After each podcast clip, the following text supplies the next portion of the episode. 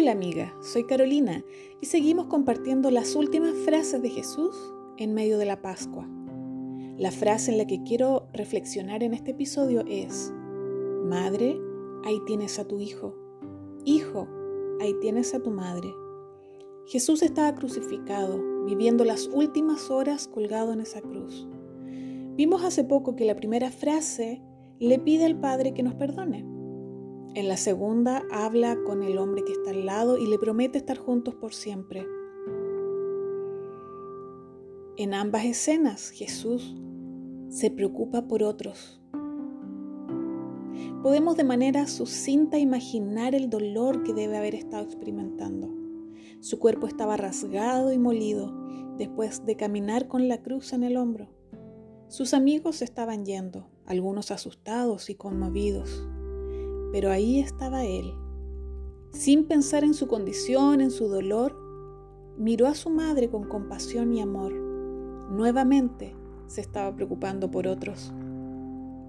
María estaba viviendo su viudez y pronto quedaría sin el hijo mayor para sostenerla, en medio de una sociedad que no se preocuparía por ella. Jesús no quería que quedara sola ni desvalida. Pensó en un amigo que lo reconocía por su amor y cuidado. Madre, ahí tienes a tu hijo.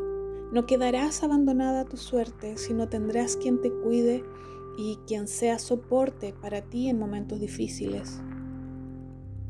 No solo vio a su madre, también pensó en el corazón de Juan, su discípulo amado, que estaba a punto de quedar sin su amigo y maestro.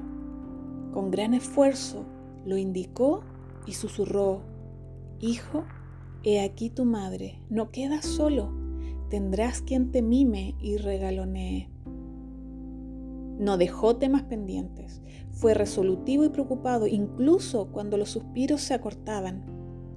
Jesús reconocía la importancia de la familia. El diseño de Dios de comunidad amorosa y protectora era lo que quería fortalecer al unir a su madre con Juan.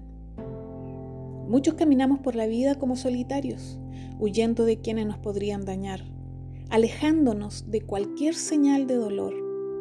Pero el plan de Jesús era precisamente lo contrario.